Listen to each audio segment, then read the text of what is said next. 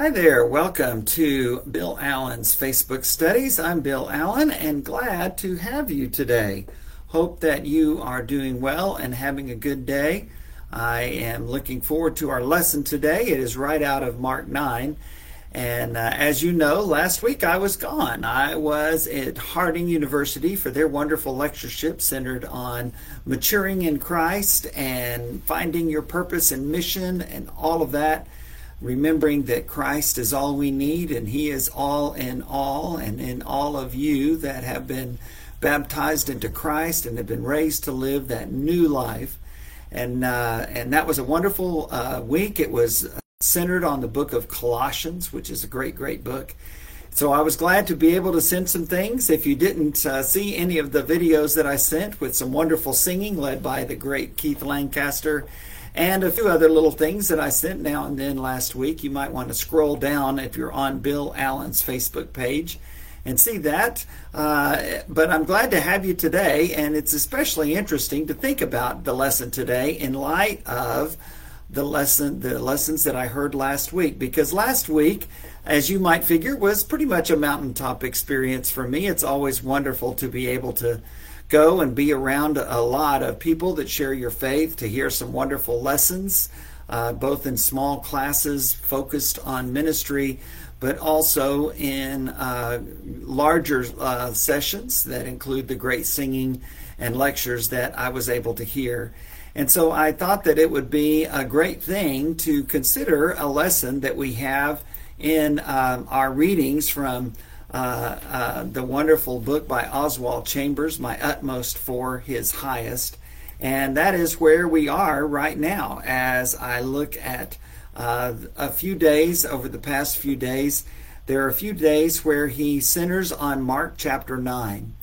And Mark chapter 9 includes two great stories, some other things as well, but two great stories. One is the story of Jesus' transfiguration and another is an incident that happens between Jesus and a, a boy's father who ha- is possessed by a demon and is in very sad shape. And the father asks for Jesus' help. But first, the mountaintop experience of the transfiguration. It is the quintessential mountaintop experience. If you don't know that story, it's found in some of the Gospels and in, Ma- in Mark chapter 9 is where Mark uh, shares this story. Jesus takes his inner circle of disciples. Remember, he had lots of followers, lots of disciples. He had 12 apostles that were called in a special way. And of those 12, there were three uh, Peter, James, and John that uh, went with him on certain occasions a little bit farther than the rest. For example, when Jesus uh, healed, uh, brought, actually raised from the dead, uh, the daughter of a synagogue ruler by the name of Jairus. It was Peter, James, and John, along with the girl's parents, that went into the room with him when he did that. Uh, when he went a little farther into the Garden of Gethsemane to pray, uh, he had all the apostles with him, except, of course, Judas. And, um, and Peter, James, and John went a little bit farther with him, and then Jesus went off from them by himself. Uh, and w- another instance is here in Mark chapter 9. Peter, James, and John go with Jesus up on this mountain, uh, on this hill, and um, Jesus is transfigured before them. And as they see him transfigured, they also see Moses and Elijah. And it's a great, great moment. And uh, Peter, James, and John are just transfixed by it all, as you and I would be. And Peter, of course, says, Lord, let, let, let us build a, a, few places for y'all to stay because we don't want this mountaintop experience to end. And that's how we feel, isn't it? And, and that's okay. That's okay. But end it must. And that's when the Father says from heaven, This is my beloved Son, listen to him. Clearly, uh, Luke gives us a little bit more information. Moses and Elijah were talking to Jesus about the suffering that he was about to endure, and two great men who could speak to that. God the Father brought back to God the Son, Jesus of Nazareth. And so that was a great, great moment. And as uh, as they went down, they they went down. They didn't stay on that mountaintop, and that's that's what we do too, right? For example, I did drive home from Harding uh, last week. I, I did drive home. And when you do that, you realize that, you know, life at home, life in your regular, normal world is normal. It's normal. But the interesting thing is, is that we don't live on the mountaintop. Uh, we don't we don't have those experiences, and and emotionally, we couldn't take it. We we can't live there forever, and so it's it's for us to um, to maintain that same devotion to Christ when we come down. Uh, the place of exaltation is a, a, wonderful place, and we we we feel very close to God. We have that wonderful uh, emotional, likely experience, but God doesn't allow us to stay there. He didn't allow His Son to stay there. We need those, just like Jesus did that day, but but that's not where we live. That's not where we live. The true test of our spiritual life, Chambers writes, is in exhibiting the power to descend from the mountain. Um, we go down from that mountain to the valley below. I love the song by the old song by Keith Lancaster in a cappella. I must come down from that mountaintop uh, to the people of the valley below. They'll never know that they can go to the mountain of the Lord. And that's that's why we don't stay on that mountain top. We go down to the valley to the people who need the same Lord who has come to mean so much to us. We need those moments of inspiration, and that's a great, great thing. And I appreciate last week a great deal. But we're made for the valley. We're made for the ordinary things of life. It's why Jesus left that throne room with the Father and emptied himself, as Philippians 2 says, and took upon human form as a servant and as a teacher and a preacher and a healer, went about doing good, as we were reminded on Sunday uh, from Acts chapter 10 as Peter describes Jesus to the Roman Gentile uh, officer, uh, Cornelius. He went around doing good, and that's what we're called to do. Uh, to go go about doing good in our daily lives in usually very un or non sensational ways. The mountaintop is the sensational moments, and those are few and far between. Needed and important, yes, but that's not where we live. And we appreciate those and we love those, and those are great. But uh, where we live is every day. And God puts us in the lives of people uh, just like that a cappella song says, that, that need to know that they can go to the same Lord that gave us that wonderful mountain peak experience and be able to do the same thing. Our spiritual selfishness wants to stay on the mountaintop. Um, that, that and that's what we ask. That's what we want. But that's a that's a human desire, um, and it's a bit selfish. God calls us down from the mountain, just like He called His Son down from the mountain. And uh, those times of exaltation uh, are exceptional and, and they're very meaningful for us. But we must not let them prevent us from going down to the valley. Uh, let them work on our character and teach us that God is there and remind us of God's presence.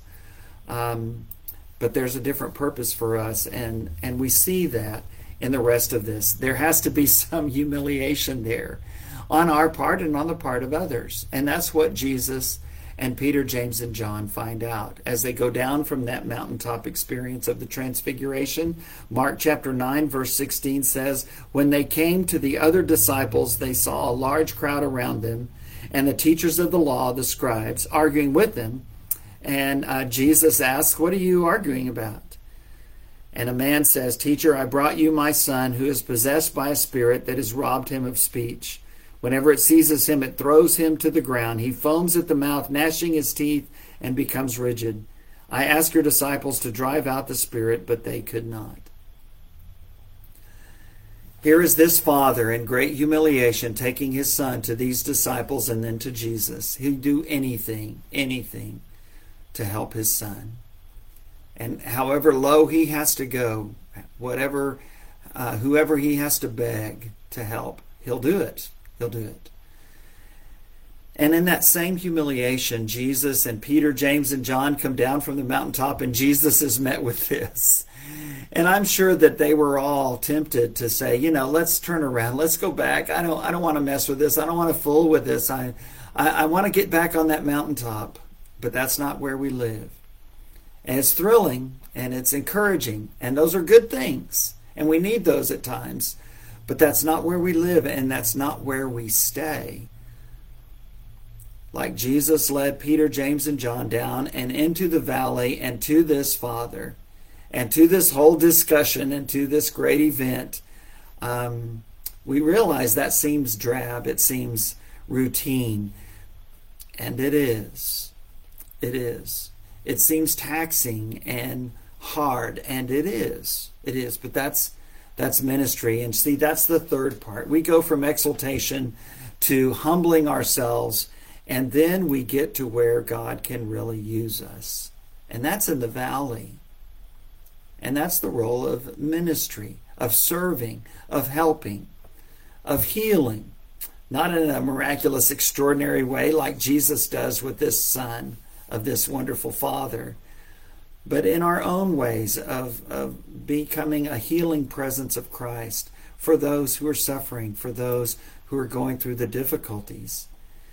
And so Jesus tells them, they the man comes to Jesus and he says, Your disciples couldn't do anything. And um, and so the father pleads with Jesus in his humiliation, if you can do anything, please help me. And Jesus seems to um, to rebuke the man. Uh, verse 23, Jesus says, If you can, everything is possible for one who believes. And if you know me and have known me for very long, you know that I love this story and I love what the Father says next. He comes to Jesus and he says, If you can do anything, please help me. And Jesus says, If you can, what's the matter with your faith, man? Everything's possible for the one who believes. And immediately, verse 24 of Mark 9, the boy's father exclaimed, I do believe. Help me overcome my unbelief. That's the place where we are many times. It's not that we don't believe. It's not that we have given up on Christ or God or church or Bible or anything like that. It's that it's that we're in a moment of struggle. And in in humiliation, we uh, we come to Jesus and we say, "Man, I, I need one of those mountaintop experiences. I need I need your help." Or we go to a trusted brother or sister a church leader perhaps. We go to God in prayer. I need your help.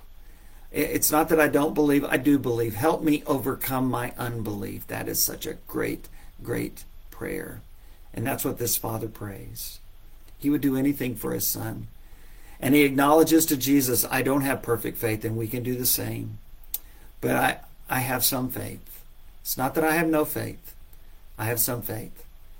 And I'm bringing it to you, Lord I'm bringing it to you. And as we are ministers, as we are helpers, as we are disciples of Christ, we're called in that valley to people like this man. To people like this man and his son.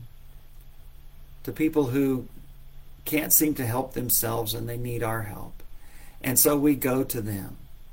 And we do that humbly, just like they approach God humbly, we do the same.